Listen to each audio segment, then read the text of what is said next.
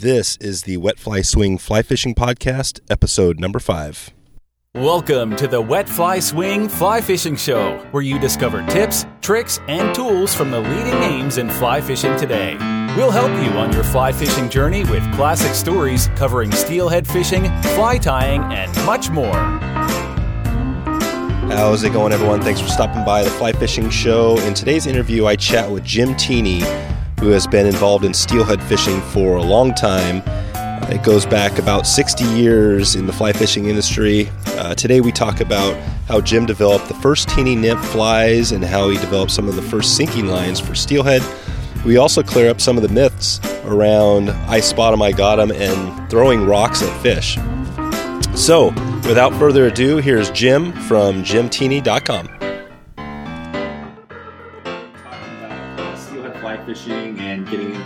just I'd love to get into a lot of the history of, of fly fishing because Jim you've been around for a long time and you've uh, pretty much seen this industry kind of as it's gone up and down and seen everything in between and we've been chatting a little bit about you know before we got on, on air here about some of the, the background so hopefully we'll touch on that um, but yeah does that sound good just we'll kind of dig into it. Sounds great, Dave. It's good to see you, and and uh, we have a lot of history and go way Yeah. back with families, and yeah yeah. So thanks, thanks for thinking of me. You bet, you bet. Yeah, that was, and that's part of the thing. I, everybody that I've been kind of connecting with has been, I've had some connection. You know, obviously it's a small community, right? People that steelhead It, fly. it really is, Yeah. you know, and uh, we're trying to grow it, but you know, I think it's got to the point where it's, it's. Uh, I think everybody's comfortable with what's going on and appreciate and respects it. So Yeah, good.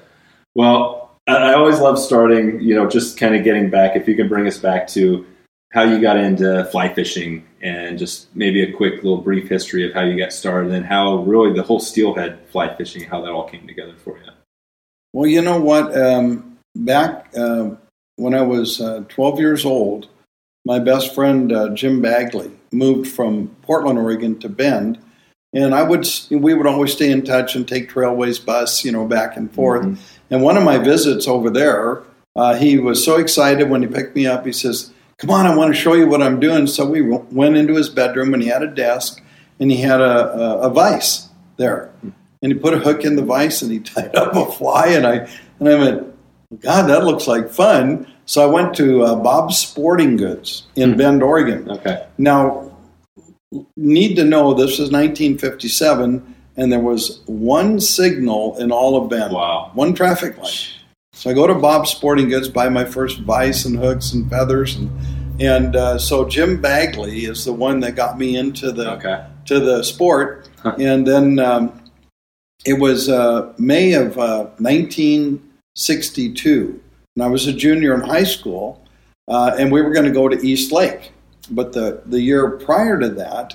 Um, we were, and this is kind of embarrassing for me to talk about, but I'm with my uncle and my cousins and Jim Bagley, and we're trolling around Ford fenders and worms Uh-huh. in East Lake, Yeah. and I it was so bad that I, I said, "You guys, I can't do this." I said, "Just drop me off on the cliffs on the North Shore, and and you guys take as much time as you want, and whenever you just come get me, okay?" And so they were happy to get me out of the boat, and uh, and I got on the shore and I looked out, and man, there were so many giant trout just cruising the shoreline in the springtime, big browns, big rainbows. Uh, beautiful brook trout. I mean, it was awesome. Uh-huh. And so, but I couldn't get the really over 20 inches to bite, the really big ones. Right. So that's when, uh, prior to the trip, I'm home and um, and I'm down on my dad's desk. And before, and this Dan Shocker and I were going to go to East Lake the next morning, Mhm. right? And this would have been in, in 62. So I sat down and I tied up a bunch of flies. And then I ran upstairs and I said to my dad, I says, Hey, dad, what do you think of these? You know? And, and he goes, Well, they're pretty. He says, But I don't know if they'll catch any fish. He says, Why don't you just make something ugly? So I went back downstairs and I did lay out every piece of material that I could make a Yeah. fly with. And the ringneck pheasant uh, Huh. tail feather was the drab and ugly, and you know, I mean, it didn't catch your eye at all. And I thought, well, it's pretty ugly. So I- then I, I put a number eight hook in the vise, and, and then I thought, well, you know, um, this is the feather. So I stripped off some fibers, tied it down the butt section because I thought, well, that's what I needed to do. And then I thought, well, how am I? I got to make a body, and then I, what do I? So I wrapped it around, and then I had these tips or the like Yeah. the feelers, you know. Yeah. And I thought, well, I didn't want to cut them, so I bent them under, so it looked like it was, you know, really natural. Like, And I tied up, uh, and it looked buggy. Yeah. It looked ugly. I know that. And then I, so I made about, I don't know, eight or ten of them. And I went back and I showed my dad. I said, "What do you think of these?" He goes, "Yeah, those look pretty good." so the best part of the, of the of this story, Dan Shocker and I drive up early to East Lake. We get up there the next day. We hike around the shoreline and we come down the shale down between the cliffs and uh, put our rods together. And and I I I'm looking into my my box. I thought, well, I'll put one of these on. So I I put it on, you know, and then I looked and I saw this beautiful male uh, rainbow all alone cruising coming my way, and he was he probably was probably five to six pounder, but you know I had Oh, never caught a trout that big, and here he's coming.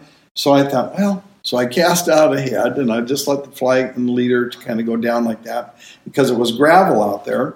And then when he got close enough that I thought he could see it, I just started to crawl it back like that. He saw that fly, came right over there and just scooped it right up.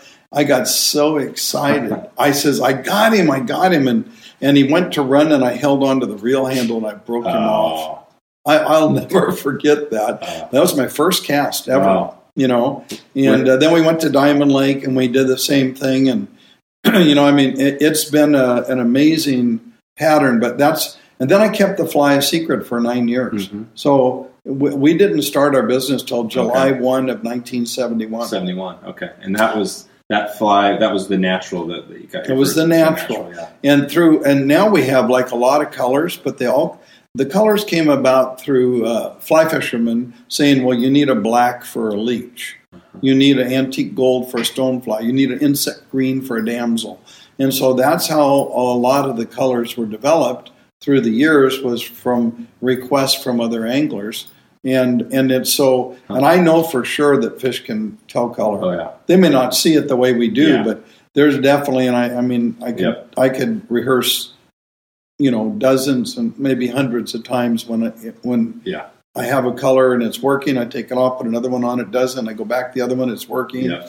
You know, and it's Right. just it's how it is. Yeah. definitely. But anyway, that's that's how we got started in the industry, and Yeah. it's been been a great journey. And so you, so on the fly tying, so you started tying pretty young. When you, Twelve. 12, okay. Yeah. Yeah. And then, and then steelhead fishing came along not too far.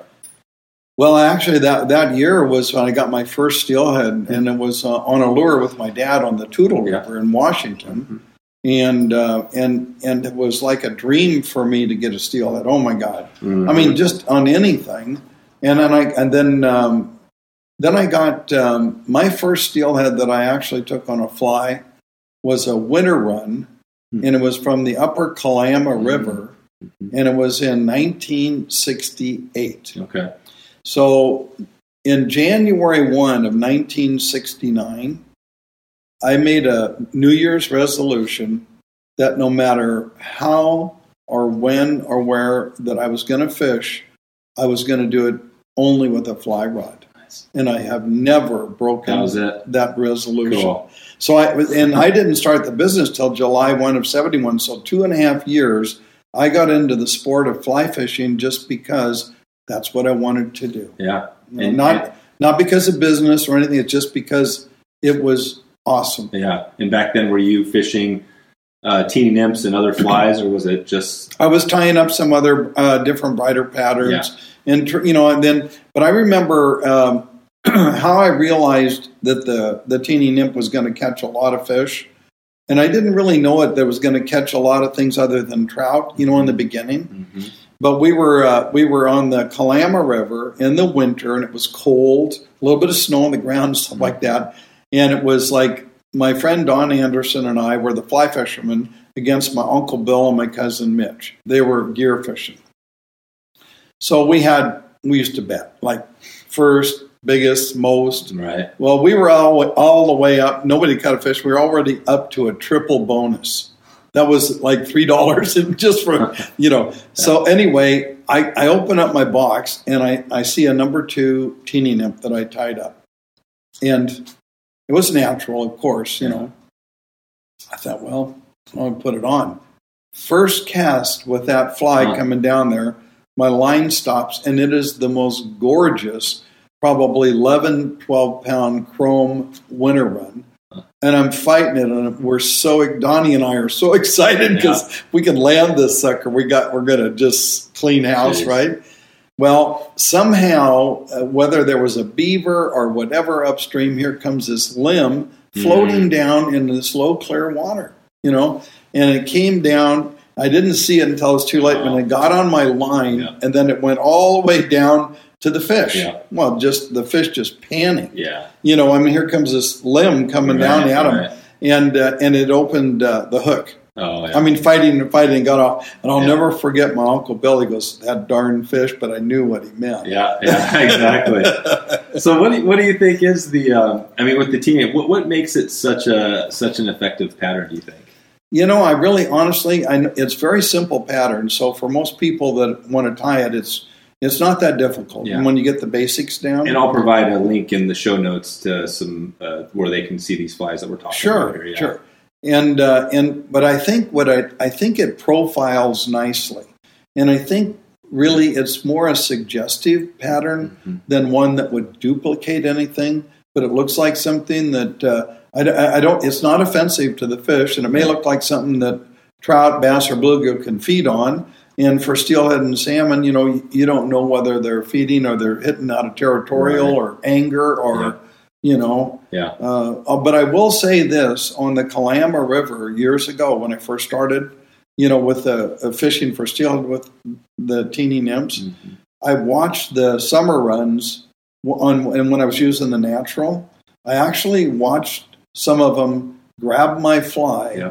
and go like this with their mouth, trying to crush it, Sure. trying to get the larvae Huh. out, but thinking it was like That's a stone. cool. Yeah, like a, the you know on the crawlers on the you see Yeah. them on the rocks. Oh yeah. I, I mean, he was. They were. They were trying to crush it, Yeah. and I thought, Huh. well, well, that's feeding, Mhm. you know, and Yeah. uh, so that was pretty interesting Wow. for me. That is that is impressive. I mean, that's the thing. You, when you think about salmon, especially, you always you know hear you know salmon aren't feeding when they get into fresh water, and people talk the same about steelhead. But I think it's just a little bit different with steelhead. I think they they probably do a little a little bit more feeding when they're out there in the river, and that's probably why your patterns work so well. And Yeah. for trout too, just the fact that it's pheasant tail. I mean, that's a that's a great material to use for any. you know, the pheasant tail, the beadhead pheasant tail, all those flies, they're all great patterns. So you know the original pheasant tail nymph, uh, Mhm. Sawyer, I think Yeah, is one that. okay.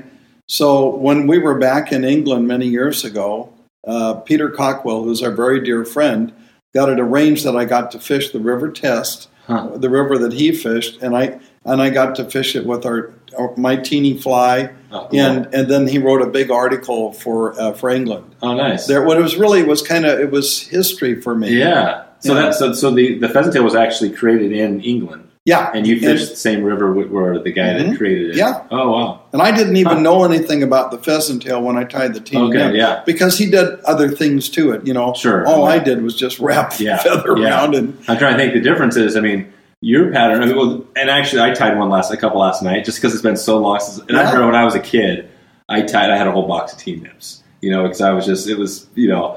And, uh, and I hadn't tied them in a while, and I tied one last night. And the great thing about it, it is so silly. I just tied the basic, like you said, Mm-hmm. the first pattern, which is just you wrap around the body and then you stick the legs underneath. Mhm. And now you also do double, kind of where you have yeah, the double body is like a size four. Yeah, you have a bunch in a different variation. Maybe you can talk a little bit about your different variations. Yeah, and if we pattern. put a t- if we put a uh, originally put a tail on it, yeah, before we do the body, yep, then it becomes a leech. yep, And now we're using different colored threads to make it an egg sucking leech, Yeah. or I mean, so we're, we're we've changed it up a bit, and and uh, and they were and they really are subtle but really nice improvements. yeah, yeah. They are definitely. That's Yeah. cool. Um, so I get a lot of questions from beginning, you know, uh, people that are just getting started with steelhead fishing, and I think the sinking line um, topic can be confusing. Can you explain maybe your sinking line system that you have and all your lines and how maybe somebody getting new how they might use those for steelhead, and maybe just going a little history. Well, you know, uh, I'll start out with saying that if anybody gets into fly fishing and they start, they almost always start with a floating line. That'd be the easiest line to learn to cast and Yeah. to, to do everything, and it's all totally visual. But when you get more serious and you want to catch more fish and you want to hook more consistently, then you need to go to a sink tip or a sinking line because they're not always going to come up to the top or be close. You know what I mean? yeah, And so back uh, in 83, 1983, I came out with our original T Series lines. And it changed fly fishing for the world forever. I mean, you know, uh, and my wife Donna, when we were up in Alaska, I don't want to get sidetracked, yeah, but, no. but she got a halibut, which is a holding world record. It's not that it was a big one, but she got it on one of our big lines in 100 feet deep water with our fly and the fly, Oh, the fly line. I mean, who would ever think of a, yeah. being 100 feet deep to get a, a fish on a fly? and that gets into a whole other discussion, which I want to have a little bit later, as Yeah. far as the because not only steelhead, but you've caught a lot of fish, different Oh species. yeah, yeah. So so anyway, what the what my thought about the lines prior to '83, we were always having to cut and splice lines, and the very first deep water express lines yeah, were made for me to test out. Because Howard West, what used to be in charge of uh, scientific anglers and 3M, and he wanted to fish with me. So he came out here in the winter, and uh, and we went fishing. And after a few days, we caught a few fish. Didn't light up the water, but we did land a, a few. And he, he says to me, he goes, Well, what do you think of our sinking lines? And I says, Well, Howard, I says, they're the best sinking lines available. But if you want to, you know, fish our big rivers and our big waters, you need a line that'll sink two to three times faster than your high speed high D lines. Hmm. He went back and they made the Deepwater Express and sent them out to me. I, I immediately took the uh, the tip sections. You know, I took three feet off of each end. Instead of having a 30 foot shooting head, I made it 24. Much easier to handle. hmm And so, um, and then I, I uh, you know, like Albrighted it to uh, level running line. yeah, And I can say honestly, I, uh, it probably safely tripled my fish hookups Hmm. Simply because I was able to get the fly down yeah, to the zone where they're where they're at. yeah, And uh, it, it just changed my fishing. So then, as the years went by, I said, well, you know, that was back in the 70s. And I said, well, why don't you guys make a line that's all one piece? That was to uh, uh, Bruce Richards. I said, why don't you make a line where the running line and the head are all, all together? He came back says, I don't think we can make it, and I don't think it'll work. Well, I knew it would work, but I just laid back, waited probably five or six years, and then I could see technology get better. Hmm. And then I thought, okay, I'm going to approach him, but I said, I don't want you to make it for yourself or Orvis or anybody else. Just this is my line. Well, in order to uh, order private label lines way back then, yeah, you had to order a thousand right, lines. yep, Well, that's a big commitment sure, and and uh, and, I, and you're going to love this Yeah. story. But uh, Ben Silknetter was our rep, and Ben says to me, he says, uh, and he, they were all trying to, and Howard, they were all trying to discourage me. And and and so anyway, I woke up one morning and I told Donna, and I said, you know, I'm going to do it. I don't think they realize how important these lines are for all of us that fly fish. hmm And so um, I, I said uh, to, I told Ben, and Ben goes, "Who are you going to sell them to?" And I says, "Well, I says GI Joes." He says, "Jim, they carry SA in Cortland. Do you think they're going to add your line?"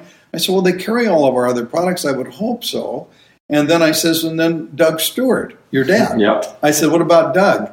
And and he goes, "Okay." So Doug buys 30 lines. Who are you going to sell the other 972? And that's when I'm thinking, oh, that's a little scary. yeah, Anyway, I placed the order, yeah, and but I but I and, you know and and um, I'm very very proud of this. In the first year, we sold just shy of 4,000 lines. no kidding, Yeah. wow, It was just So it was an instant deal. I mean, Huh. the, the best anglers in the world, Lefty Kreh. Yeah. He said, Jimmy, I wouldn't go anywhere in the world without a T300. Huh. He says it saved my bacon in so many places. Wow. You know, and so and and we had we had the the best of the best fishing our lines and loving it. So I'm very proud of that contribution to the sport of fly fishing. Yeah. You know, and it changed it changed everything. What Yeah. were before those lines were out? What were you guys doing to, to get down to the fish? You had to I had to do like the Deepwater The- the Express, splice. and I trimmed Yeah. it down and Yeah. spliced it, and that's what we had to And do. the deep water, how long were those around? those were around for quite a while. Mm. They were for a while because I think it was the late '70s when Howard came out Okay. here. You know, Yeah. and okay. in mar- mid to late '70s, probably, Yeah. probably, probably the late '70s. Yeah. And so that line, that line, when they I mean, see what it is, it's tungsten in the coating of the line, so it's environmentally safe, but it just delivers, you know, your Mm. fly where it needs to be to make longer, better Oh, yeah. presentations. Mhm. Yeah, definitely. So, um, so yeah, so if you were, so if somebody was going to right now, they wanted to go out and do some winter steelhead fishing. Say they're in a maybe get a line that's all around something that's kind of your not super high water, not super low, but something that's gonna. What would be the one line you would you would tell them to they're going to get a sinking line from you know from? Well, if they were throwing an eight, nine, or a ten weight yeah, rod, and they were going to go to the Sandy or the Clackamas or you know Kalama stuff like that, I'd probably recommend a, a T400, okay, a T300 or T400. Uh, uh, the T400 uh, works on an eight, nine, or ten weight. And many years ago, back in uh, '86, I did a video called "Catching More Steelhead with Scientific Anglers." And they said, Jimmy, you can use only two of your lines. Which two do you want to use? And I said, Well, I want to use the five foot mini tip and a T400. So in that in that award winning video, that's the two lines that I fished with and caught all those those big steelhead Hmm. with. Where it was at. and, the 400 um, is connected to the grain weight. Yeah, it's 24 foot of Deepwater Express, uh, and and the advantage of our teeny lines and the the T series and the TS series, which is just a longer version, Okay, is there's no knot, there's no splice, Yeah. there's no hinging, so you don't have anything going back and forth through your guide, boom, boom, boom, boom, you know, click, yeah, click, click. sure, sure. You have none of that. It's Yeah. all smooth transition hmm from one color to the next. I color coded the line so you could you you could see visually. You knew where you were and where the balance of the line was. And they're honestly, um, I mean, I know other excuse me, I know other companies have uh, have tried to you know copy our lines and mm-hmm. try to improve on them. But I, I'll be honest with you, Dave. If I could have made them better, I would have done it. Yeah. They are perfect They're, lines. and they're the same, pretty much the lines you came out with in the 80s. It's They the same, are. same They're perfectly balanced. Yeah. And if it's windy, you can still cast in the wind. Yeah. You know, there is there's absolutely no disadvantage to having a one piece line that'll do all the things it'll do. yeah. Huh. You know, and plus, uh, you know, like for an example, if you took a a T300, you could throw it on a, on a seven, eight, nine, or ten. hmm So it isn't like it has to be for an eight weight or it has to be for a nine weight. Right. You know, so I, we did a lot of testing on these lines and found out where. So Yeah. it loads a seven, doesn't really load a ten, but it casts perfect because the lines are are balanced. Mhm. You know, Mhm. so And does do do the lines kind of um, coincide at all with like the whole spey lines or spey casting, or they could use them on a well, some of the some of the lines that uh, uh, our friend Mark Bachmann had told me. Yep. He says some of the spey lines that have come out are they're kind of like variations and knockoffs of your original design. Hmm. You know, they've incorporated them into spey. Mm, You know, Yep. so right. so it's really um, yeah, you know, it's. Uh, I think we're all out there trying to have a good time. Yeah. Catches. I love to hook fish. I mean, so my time on the water is precious to me. yeah, I don't always have to hook a ton of fish, Yeah. but but if I can and I'm there and the fish are there, I want to rack up numbers. Yeah. I enjoy it. yeah, You know, rather than just be casting all day. You know, I know I can cast, Yeah. so now I just, now I got to figure them out. So that's right.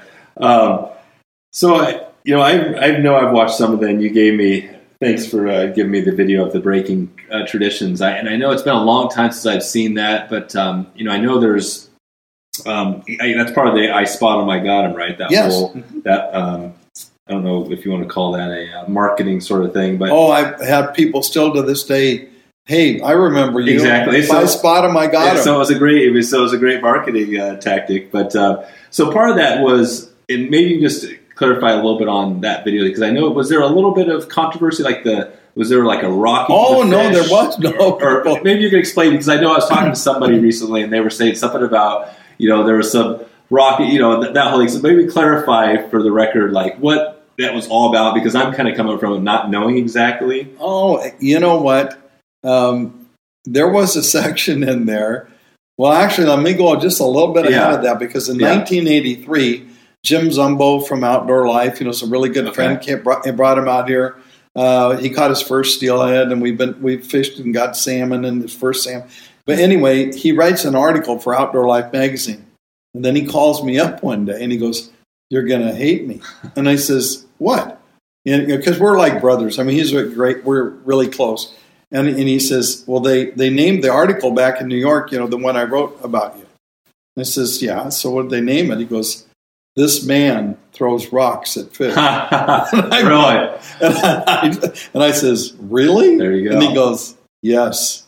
So anyway, here comes this article. It's a steelhead article, and what do they do? They have me with a picture holding a king salmon from Alaska, and it's a steelhead article. Huh. So anyway, here's the deal. I'm going to clarify that right now about this man throws rocks at fish. I do not throw rocks at fish. Right. I throw. I have thrown rocks above or below them to move them into another spot. Yeah. So where it's easier to catch them, but I never Yeah. throw rocks at Right. fish. Yeah. It's no different than waiting out there or a Sure. boat coming over how fish move. Yeah. But but I remember my my I'm going to make it short, but my experience with Zumbo. We're on the Washougal River in Southwest Washington, so I take him out there and I get and I says, Jim, I says, see this? There's five or six steelhead right there in this big pool. I said, but you see that riffle up there?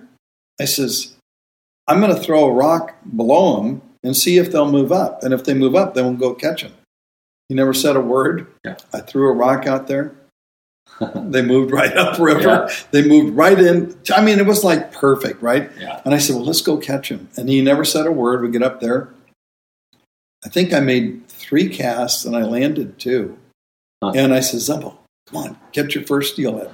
He makes a, a cast or two, boom, and he gets one. He goes, I would never have ever believed this. Yeah. You know, and that's I think where he got Yeah. this. This man Yeah. throws rocks, but uh, but it really does work. Yeah. I, I'm I'm not telling you uh, people to go do it, and now I don't do it anymore because you know right now I, we've got lines now, and our techniques and our style are so advanced that, that we can do a lot of things that we couldn't do way back then. Yeah. You know, Yeah. So you were basically so you were spotting them, and then yeah, you couldn't fish for them in a certain spot, so you'd kind of try to get them up Sure. into a place you could. yeah, Yeah, that's all. sense, yeah. Either move them up or down, or Yeah.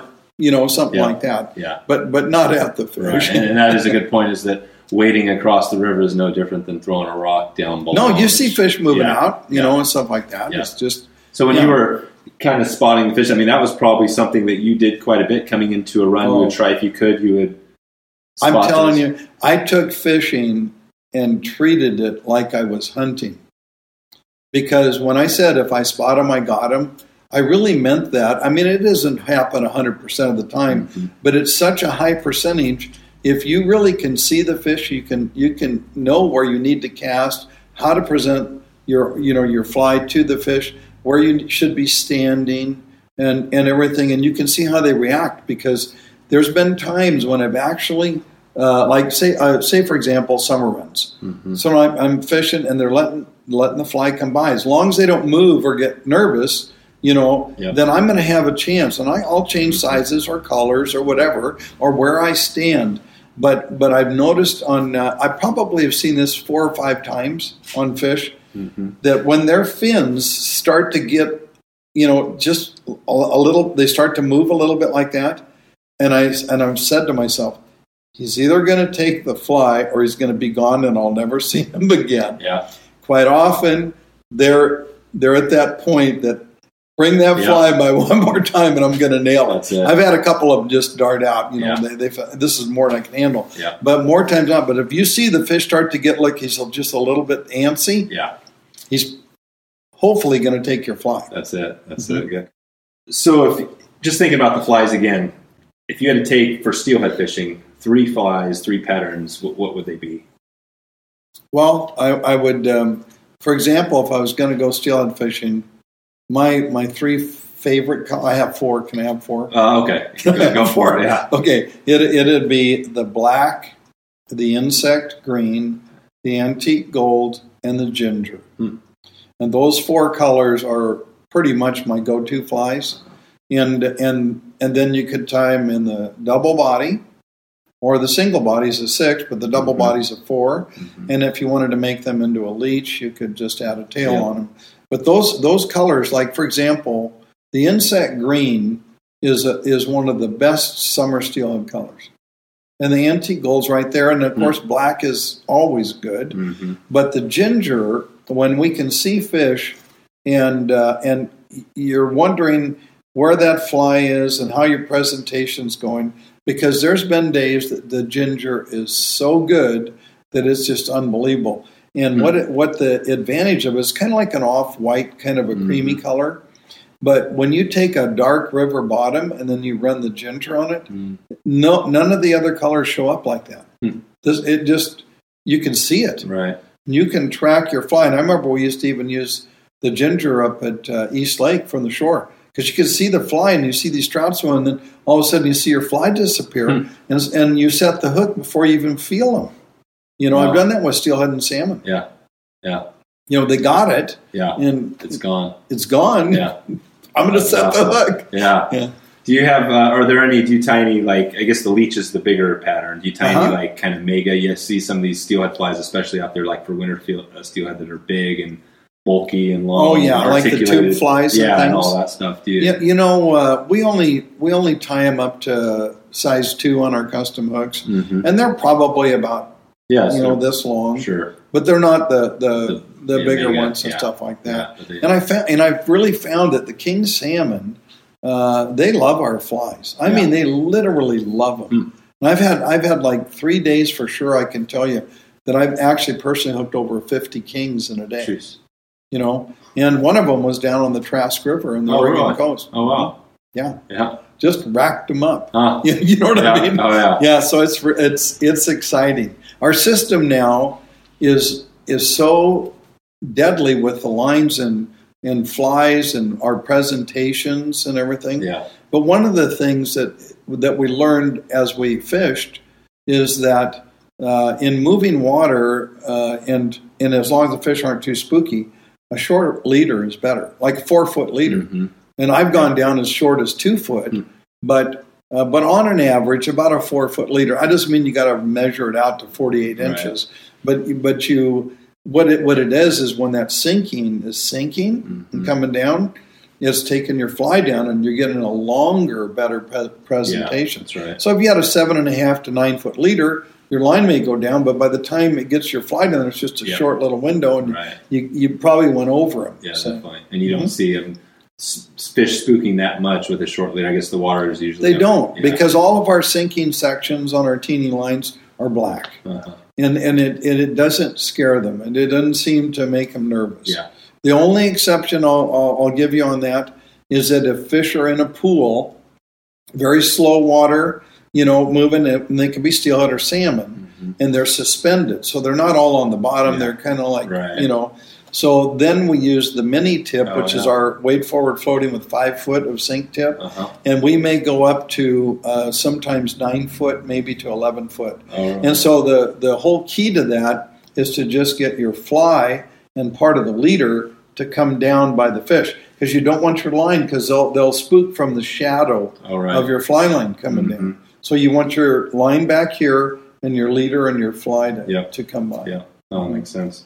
Um, so if you're, you know, say you're new to a river, this is the first time you fish a river, how do you go about finding fish? I'm just thinking about, I have, you know, again, people that are kind of have, they're struggling to find, you know, I've talked to somebody just, you know, recently that, that said, you know, somebody else was catching a lot of fish and they were out there and they couldn't catch a fish. And what do you do if you? What do you tell somebody that's new to you know maybe just getting into a, a river and wants to find a steelhead? Well, that's a that's a really good point. I mean, it's a great question, and uh, and if I go to new waters that I've never fished before, I I personally I think I, I love to read water and understand it, but uh, but sometimes you know the fish are different. I mean, you, you, one river might they hold here, then the other river they hold here, but I look at other anglers, and like that example you Yeah. just said, here's a guy hooking a lot of fish. He obviously knows that, he, that spot. Yeah. He's not standing down where you are. He's standing where he is Mhm. because that's the place he needed to be. So you need to log that down in your memory bank and remember. And the only thing that can change that, you know, from you know seasons, but also water level. I mean, if it's high water, they're going to be one place. They'll be in closer, and if it's low water, they'll be more toward the heads of the drifts or the deeper spots. Mm-hmm. You know, for protection. Usually in early morning, they're in tailouts. You know, before they, the sun comes up and they get disturbed, and mm-hmm. maybe again in the evening. Mm-hmm. But but uh, you can learn a lot by watching other anglers and and then just kind of waiting around. But singly, the number one thing that helped me in my my fishing from since I was twelve, you know, and is wearing polarized glasses. Not, and it gives you eye protection, safety from uh, you know seeing the seeing where to step, where not to step Right. where the fish are, where they are not. Uh, there's there's no disadvantage to wearing polarized glasses. Only advantages Yeah. and safety. Yeah. And so um, I think I, I learned more from watching how fish react or you know to something. I've seen them scare away, and Yeah. I've, I've watched them stay there, and I've watched them turn and take, and I've watched them chase. And God, I mean, I love every bit of that. Yep. Yeah, that's pretty cool. So I guess the other thing with the, the polarized, the only if it's a really overcast, dark day, then I guess if you have glasses, it might be a little dark. But they do have yellow lenses too. Yeah, my my favorite lens was the amber. Yeah. Uh. There's a brown lens, and then there's kind of a rose lens. Yeah. I mean, those are other good, but the one that's a smoke color, kind of like a blue Yeah. gray, that one there, it it um, when it starts to get low light, it darkens. You know what I mean? Mhm. So the, amp, the Yeah. amber, whether I'm saltwater or freshwater, I I really like it. Brightens my day. Mhm. yeah, nice. Uh, so you were mentioning that uh, you've been in this about sixty years, or getting close to that, in the fly fishing. Yeah. give, give or take. I mean, what is what's kept you passionate about it for all these years? Well, you know what? I, I think I, I love the challenge of it. I love the sport, and I love uh, the fact that there are there are fly fishermen all over the world. I mean, Yeah. you know, in my travels, and you meet, and you know what? You always have something in common with them, and it's a Mm-hmm. it's a great bonding uh, sport. You know, and and I just I think it, I wish I, I don't. I actually I can't say that I wish it because I don't want to go out every time and hook fish and catch fish. Mm-hmm. But I've had some days that honestly people will look at me and like if I tell them what I did, they think you're lying.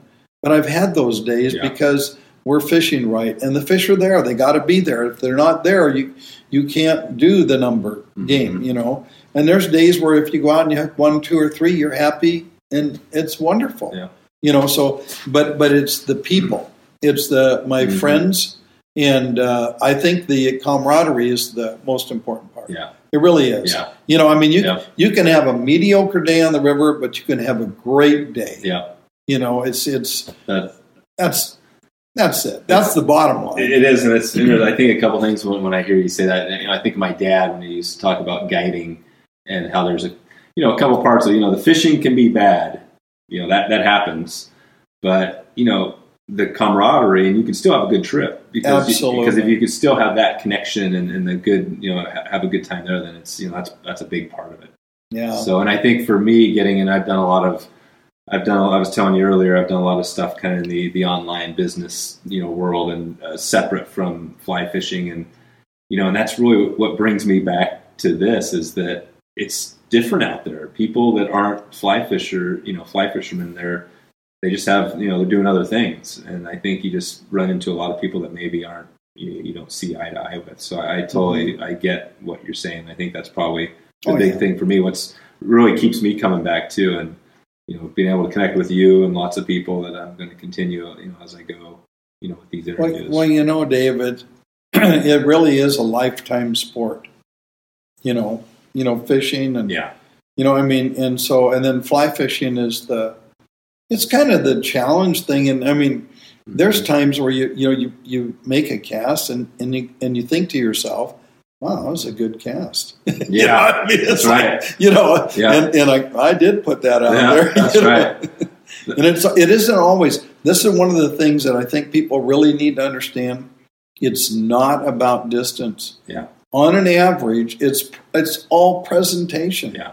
You know, you know. I mean, if if a guy can cast eighty to hundred feet, and here you got another person that can only cast forty to sixty feet. Mm-hmm. Um, if he's making better presentations and control, he might hook more fish. Yeah.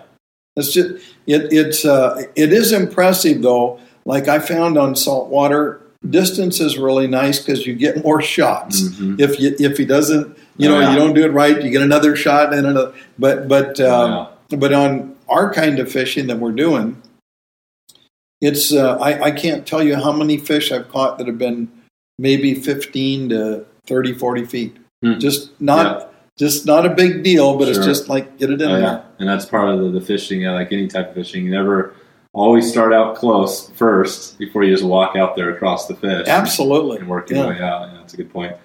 Um, what is your, um, you know, I guess you've done a lot of videos and lots of different uh, interviews. I mean, what is the your body of work? What, what's something that sticks out as something that maybe you're most proud of through all those years of things you've done? I mean, you got all these products and you got lines and flies and is there something that really sticks out that you know for me for me dave my my thought on that is that i i am so proud that we have a lot of people that have supported us through the 46 years in the industry and the contributions that I've made, and I may not get the recognition that I did, but I honestly pioneered and changed fly fishing, and and I and I got literally thousands of West Coast anglers to uh, fly fish for salmon and steelhead. I mean, back in the in the late '60s, there was there wasn't even a handful of us. no, Do you know what I mean? no, And so, with the line design, the flies, and the all the things you know that that we've done and pioneered, like yeah, um, it's it's pretty much endless, and I'm really proud of it is because uh, when when we find something that works, or we did something that works, we shared it. We didn't just you know a lot of people keep it a secret. Yeah. Well, oh man, uh, this really worked. I'm not telling anybody right, but that wasn't the way that I wanted to do it. I wanted other people to have the same success, hmm you know, or Yeah. equal or better, whatever. yeah, So, and that's just that's my reward. It's been a wonderful day, and I've met some of the greatest people in in uh, in our fly fishing industry and in the world, and that are that are share compassions. And we've we've taken some huge celebrities out, you know, you know, fishing, and we've had Eric Clapton and Gary Brooker from Procol Harum and you know and Three Dog Night, Huh. Cory Wells, and I mean I could we could go on and on, Yeah. but all they all loved fly fishing, yeah. you know. Yeah, no, that's great. So- that, that is that's probably the again it go, goes back to the relationships. I mean, at the end of the day, you know, we're all here, we're doing all this stuff. You're working. It, it's Yeah. about relationships. I remember uh, we went to the Kalama River and we we stopped at the oak tree on the way back, and we had John Denver Hmm. uh, fishing with us, and he was sitting there, and we were having dinner, and everybody could know you could recognize Oh, yeah. very recognize Yeah. and and I, I was so uh, pleased that nobody really came up and bothered him or Huh. let him enjoy his time. You know, Uh-huh. I thought it was very respectful of people. Yeah. it was really No, that nice. is, that is cool. Yeah. That's cool. Um, so bring me back to a couple of like, word, the slaughter hole and Cubits. oh, Bring- take take take everybody here back to that moment of you know what what that was like being at, at that. I got to tell you, um, And we're talking was probably nineteen uh, Okay. seventy eight. seventy eight. I think it was. And this Right is on. This is the. Yeah. Okay. So so here, let's go to qubits. Let's let's talk about that first. Yeah. Because your dad showed me qubits, Mhm. and he had a, a, a slot in there he called the no landum. The no you remember that? I- that's what he that's what he named it. He says Okay. the no landum. You could hook them there, but it was fast right. water, and I they, do remember that. they would just Yep. take off and just go. the tail out. yeah. If you really actually did land one, That's you were patting yourself on the back and "Ah, I did Yeah. it, you know. Yeah. But uh, the slaughter hole goes way back to, I think it was 78. Uh, this uh, friend of uh, ours from uh, Salem, uh, outdoor writer, he goes, Jim, he says, I need to get some pictures of uh, landing steelhead with big with nets. And I says, well, uh, come on up and we'll go see. So we went to the, I went to the slaughter hole with him and we're there and we're, there was hardly any places to stand. There were so many people on Oh, both no- sides of no the river, and uh, this one guy, nobody, nobody was hooking a fish, and this one guy was uh, uh, fishing off this rock, and he got off and he left. So, I, boom, I'm right there. I stand on the rock. I got my polarized glasses on. I'm not kidding you. I looked out there and I went, "Oh my god!" I says, "Get your camera ready." All I could see were, were I could see 150, 200 steel Jeez. And just they were just stacked Huh. out there. Well, in short order, I hooked uh, three and landed two and released him. He got the pictures, and I says, "Do you have what you need?" And he goes, "Yeah, I do." So we left. Uh, and you know what? I think your dad was the first one I called. Yeah, I says, Doug, I says, they're just stacked in the slaughter hole. I says, we got to go. I says, I mean, I couldn't stop talking about it. And, and so, anyway, your dad and I, we were like, I think we landed in a short period of time over, I don't know, maybe a month and a half or so. We landed like 97 steelhead between us. And I remember I went there one day with my dad, and uh, my dad and I, between the two of us, we hooked 32 steelhead one day Wow. with our little nymphs and, Yeah. And the, the lines. Yeah, it was just, lines again. hon- honestly, it was uh, it was world class. And and your dad and I have talked about it, but we and everybody told us we put on a clinic. Yeah. Every time we were down there, we were just bang, bang, bang, bang, bang, bang, Yeah. bang. And you know, we we um, your dad and I were like little kids. Yeah. Yeah, that's right. And you have the same the same te- technique, basically, use one of your, your Yeah. sinking lines and just kind of getting down there. and Yeah. swimming. Well, back then we were making the oh, that was, with that the running back. Yeah, that's Mhm. right. That was prior to my, you know, to our line. So we did Yeah. have the knot. Yeah. See, and the thing is, whenever you have a knot in your line, you got to make sure you don't pull it in Oh, too yeah. Far. Yeah. Because some, if you do, and it goes click, sticks. click, and then you go to cast it, it some doesn't always. You got to make sure that Yeah. knot is beyond it. So that we totally eliminated that with the Yeah, the, the T right. series and the TS. That's right. Nice. Um, so maybe we get uh, to, uh, and I've just heard this, and maybe I'm not, not sure on the, the truth behind the world records or just the maybe you just talk about the, the flies or the, the fish that you've caught with the teeny nymph. I mean, Well- has it been? And you fished, like you said, saltwater. Oh, we've got tarpon and shark and barracuda. and- Yeah. You know, and uh, in 2011, I went to Iceland and for Atlantics, and I uh, I got lucky and I landed the largest one caught in Iceland that year, uh, in the whole country. Hmm. You know, caught and released one, and um, and it was uh, the pattern has not let us down. It's been all over, and so we were years ago. We were pretty active with IGFA, International Game Fish Association. And I thought, well, the more world records, this is great and everything. So we kept a bunch, and I don't know, I probably through the years probably held twelve or fifteen world records. I don't hold any now, my, and Donna's Donna's holding four or five Huh. right now.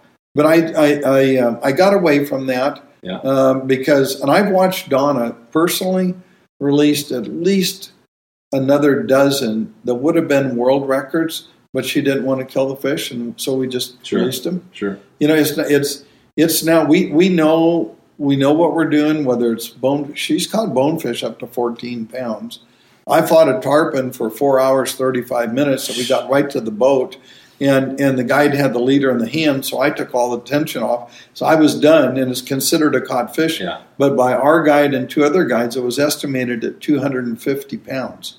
And the world record right now on a fly is two hundred two Huh. This is a giant. This is eight feet long Jeez. because we had the, the you know it, it was uh, that was the best best battle that I'll ever have. Yeah. I mean, it was great. It was epic, and I was exhausted, but there's a man. Oh man, that was amazing. It was amazing. Wow. Yeah, we chased him between six and seven miles. and and those in the were boat. and those were caught on. Antique gold teeny leech. Uh huh. Yeah. Wow. Yeah, it was it was really. So I watched this big fish take it, and and then uh, it could never jump all the way. It just come up and kind of breach. Hmm. You know, come up about halfway and just. it only Yeah. did that a couple of times, and uh, but it was it was and Steve Dorn was with Oh yeah. yeah. So we were you know uh, we chased it around and yeah. Nice, gosh, that's uh, yeah. Just think of the, you know, I mean, some of the stories you could, we could probably talk uh, all night here with, you know. Oh, yeah. stuff you. well you know years ago I wrote that book called Fly Fishing Great Waters, my, Uh-huh. my hardbound coffee oh yeah, table yeah, book. right, yeah, and it's full of stories and That's trips and it's pretty much my journey in Okay. my life up to that point of when when you know when i did the book yeah. and i worked on it for like two years to Oh wow, and i did it all longhand and all from memory i had no notes yeah, but i had and i told don i said well, i better get all this down before i forget it yeah. So, that that book's? I, I know. Um, gosh, I haven't, seen that in a while. But is it still? Can you get a hold of that? Is yeah there? yeah we still have some Okay, I'll, I'll uh, provide a link to that as well. Nice. Um, so where is, uh, uh, you know, just thinking about you know uh, your website and kind of the business. Where do you think you're going next? As you you know you've we've talked a lot about where you've kind of come from. Do you you know is this kind of uh, riding off into the, the sunset, or do you have some other uh, some other things that you're gonna be pulling out here? Well i have more line designs Oh, and and everything that i'd like to Mhm. come out with, and uh, you know, if given the chance, we'll be doing that. But I'm but I'm not done yet. I love Nice. this sport, and I All right, I got a feeling that I want to just keep doing it until I can't. good. You know, Yeah. uh, and and, I, and it's fun to. I like to be on the cutting edge of new stuff. I don't want to actually be a person to go to copy other people, Mhm. but I'd rather create and add to our enjoyment rather than say, "Oh, that's good. I'm going to knock it off." Right. you know, and and uh, that's just how I am, and Yeah. you know what I, I like. Because I think when you do that, when you contribute to anything, you, you're you feel good about it, and and I know I know in my heart what I've done for fly fishing, and I'm very happy and proud of it. Yeah. You know, Yeah, definitely. Yeah, I think all the it's amazing. I think the amount of fish that have been caught on you know on your lines or a line similar. You know, just that whole thing of getting down to the fish. That's, Yeah. it's pretty impressive. thank you. Um, so, what do you think has been you know over the years kind of the the biggest change that you've seen kind of in, in fly? Maybe it's maybe it's the the line. Do you think that's just over the years that you've been around in fly fishing? Kind of has there been something that sticks out as as a big change or something you, you've seen? Well, I I can safely tell you that in this day and age, uh, all of us have never had a better selection of quality rods and reels and lines and everything. I mean, everything now has reached a real high level Mhm. That there's a lot of good stuff out there Yeah. you know Yeah. so which makes it easier for us and now it's just you know you sort out what you really like to do and what you really want to use and uh, and then fish your style and or and and there's i mean there's books and, and look at the the internet now Yeah. i mean there's a lot you can learn a lot if you you know if you're on there and you're asking questions and Mhm. doing things and, Mhm. and the research so it's made our world smaller made our sport so it's more enjoyable for a lot of people Yeah. it doesn't. You know, it's not like you. You. I mean, I love to fly fish and I love to bow hunt. I'm an archer. Mhm. I got into that in 1975, and we had talked earlier, uh, Dave. But Mhm. I I do those sports because I personally feel I'm getting the most out of hunting and fishing.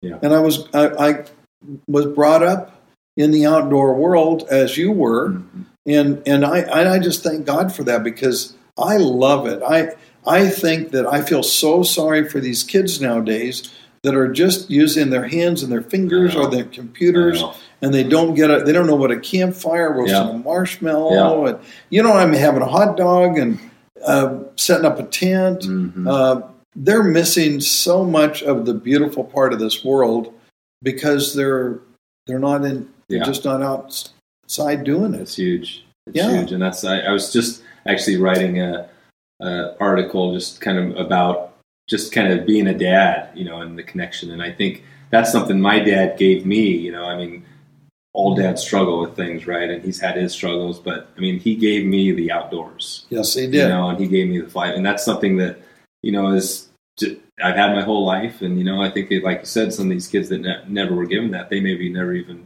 had felt what it was like to to do that sort of stuff. So, and they don't know what they're missing. yeah, They, Yeah. they really don't know. Yeah. So, uh, anytime I guess we can expose it to some new people, it's Yeah.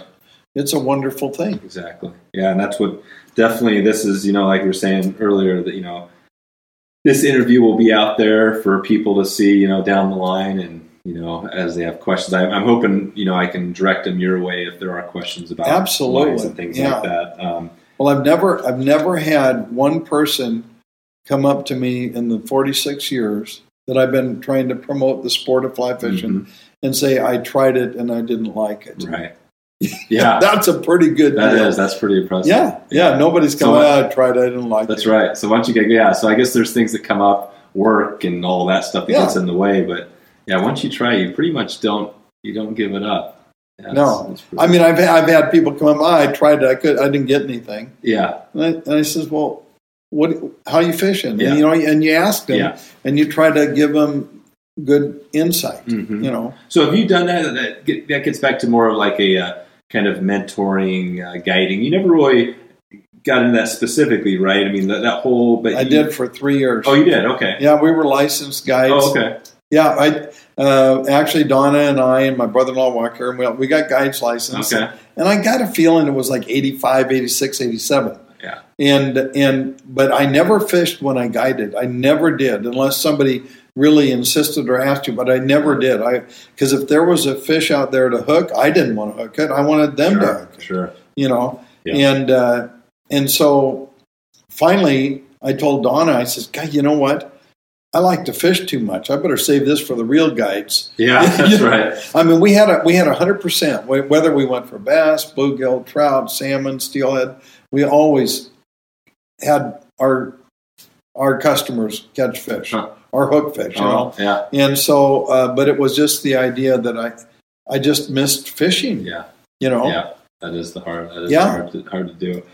Um, so I just got a couple more questions here before we wrap up, and I, you know, I, I get a lot of people. You know, we've talked a lot about kind of the West Coast because you know we're out here with you know steelhead and salmon, but there's a lot of you know steelhead. There's a lot of passionate people in like the Great Lakes area that are targeting steelhead and salmon over there as well. And I'm not sure. Have you ever hit that area much?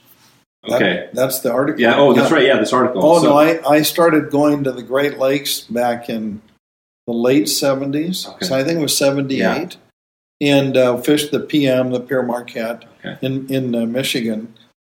and then I've uh, I've been back there many times, and I fished all the way. You know, I fished um, Wisconsin, Michigan, Illinois. Um, Uh, uh, let's see, not Indiana, but I fished New York and Pennsylvania and then Ohio.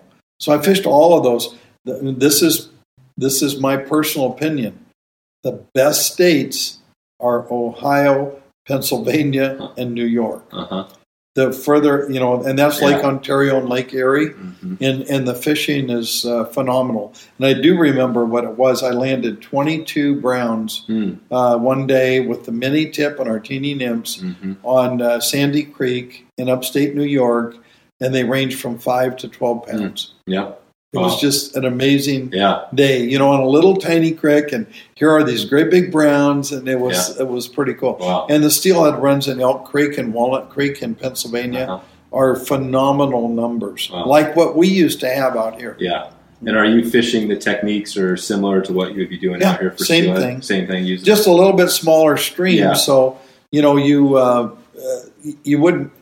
What we fished was the mini tip and a T one thirty or a T two hundred. okay. So we didn't need to go to three hundreds, four hundreds, five hundreds, Yeah. or any of that. Because it just, just- wasn't that much water. They didn't have an, uh, as much current flow. Gotcha. Yeah. Gotcha. Okay.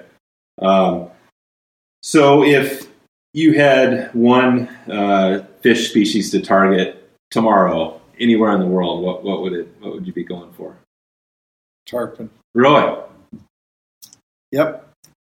You know, uh, back in, uh, I think it was probably 79, probably 79 or, yeah, it would have been. I get a call from our friend Chris that lived in uh, uh, Denver, and he goes, Hey, I got a friend here wants to come out and steelhead fish with you. He says, His name's Billy Pate. I didn't know who Billy Pate Mhm. was, and at that time, you know, and um, and so anyway, I talked to him on the phone and says, "Come on out, we'll go fishing." So took him out, took him on to Washington, and we caught some beautiful summer steelhead. And then uh, he wanted to go to the Deschutes River. Well, Steve Dorn had a jet sled, Oh yeah. and I so I, I Steve, there's this guy here. His name is Billy Pate, and he wants to go fish at Deschutes. And I says, and I want to go archery hunting. Because I was one, you know. And he goes, I'll take him. So Steve took him, and they got fish, had a great trip. So Billy invited us to go down tarpon fishing. Well, long story short, um, we didn't know what, hardly knew what a tarpon was anyway. Hmm. So, uh, so one day, Steve and Lynn are home, and television's on, and Lynn says, "Hey, you remember that guy you took fishing, that Billy Pate you took uh, for Jimmy to the Deschutes? Yeah, he's going to be on American Sportsman tarpon fishing." Hmm. Steve Steve sat down, watched that program, called me up, and he. And this is exactly the conversation. All I got to say was hello, you know, when I Yeah. answered the phone, and Steve goes, "I just watched Billy Pate tarpon fishing on American Sportsman. I'm calling him. We're going." And he hung up the phone. and he hung up the phone just like that. So then that's how we got into tarpon and Billy. I got my first tarpon with Billy, which was quite an honor Huh. and privilege for me. wow. Yeah. Yeah. So and then we fished with him for three years running, and that we always became lifetime friends. yeah. You know, Good deal. yeah, I was a, gr- had a great teacher Yeah. and a great friend there. So I guess I just had one other question, and this is kind of uh, business related. You know, so if you had somebody that was getting in, was you know, like you're saying, there's a, there's a lot of online. I mean, you can start a business tomorrow online, right? I mean, you, Mhm. there's all sorts of stuff you can do out there, and a lot of people, you know, there's people that are interested in fly fishing, and you know, they maybe want to get started. What would you tell somebody that's just getting started? They they're passionate about fly fishing, and they want to try to start a business. What would be, you know, just kind of a general word of advice for somebody? I mean, what's you've been in business a long time, right? I mean, what, Yeah, it's what- been a, it's been a long run. yeah, It's it's tougher now though. yeah, You know, it's not like when I first got in and, and we had the river runs through it, right, the movie and all that Yeah. stuff. So it was a big wave. Uh, but but this there it's still there. I mean, the industry and the sport Mhm. and the passion is still there. So people uh, uh, periodically will ask me that question, Mhm. and I and I tell them I think the the way to get started is to either kind of work at a fly shop Mm. and or be, uh, become a, a good photographer Mhm. and then start be, uh, becoming writing articles and getting those out and getting your name known a little bit. yeah, Do you know what I mean? yeah, I think that's Yeah. a good stepping stone. So, like Yeah. you, people will say, "Well, okay, um, I would like to be a manufacturer's rep," you know, Yeah. and and that's a hard deal to get in there to be a good manufacturer's rep, and and you have to es- establish your credibility yeah, with people, and that can take a long time. Well, it's the same thing in in writing, hmm but um, but those are stepping stones, and Yeah. become a manufacturer's rep. Um, I don't know. It's a little bit more competitive now. People aren't, you know, if they got a good line and they're they're staying there, they're not moving. yeah, So yeah. No, that's a great. I think about it myself getting into it. It's been, you know, it's definitely not easy, but I think again it comes back to like you're saying, you know, building those relationships and just connecting, Yeah. networking, and connecting with people. And if you know, you can't. And that's kind of weird thing about the whole online space is that you know you're back here just on your computer, right behind this computer. yeah, but you still have to get out there and connect with people. You know, I mean, even online. You do. and that's Mhm. that's the bottom line. So I think the more you do, uh, you know, the more Yeah. of that you do. but if it if it's your passion, I'd say pursue it. Yeah, Yeah. yeah, good. All right, Jim. Well, that's uh, that pretty much covers you know, everything I wanted to. I think. Thank you, Dave. Again, there's a bunch of things we could kind of follow up on, but maybe we'll hold that for uh, another Yeah. down the line. I'll, I'll be up for it. Okay. Yeah, it's been really great to see you, Yeah. and I enjoyed this. Thank you. yeah, I appreciate you taking the time. So there you have it. If you want to find Jim, go to jimteeny.com. And if you want to find the show notes for this episode, go to wetflyswing.com and search for Jim Teeny. Thanks again for stopping by and uh, taking a listen today. I really appreciate uh, you hanging around. And I hope to see you or talk to you very soon. I'll catch you on the flip side. Thanks for listening to the Wet Fly Swing Fly Fishing Show. For notes and links from this episode, visit wetflyswing.com. And if you found this episode helpful, please subscribe and leave a review on iTunes.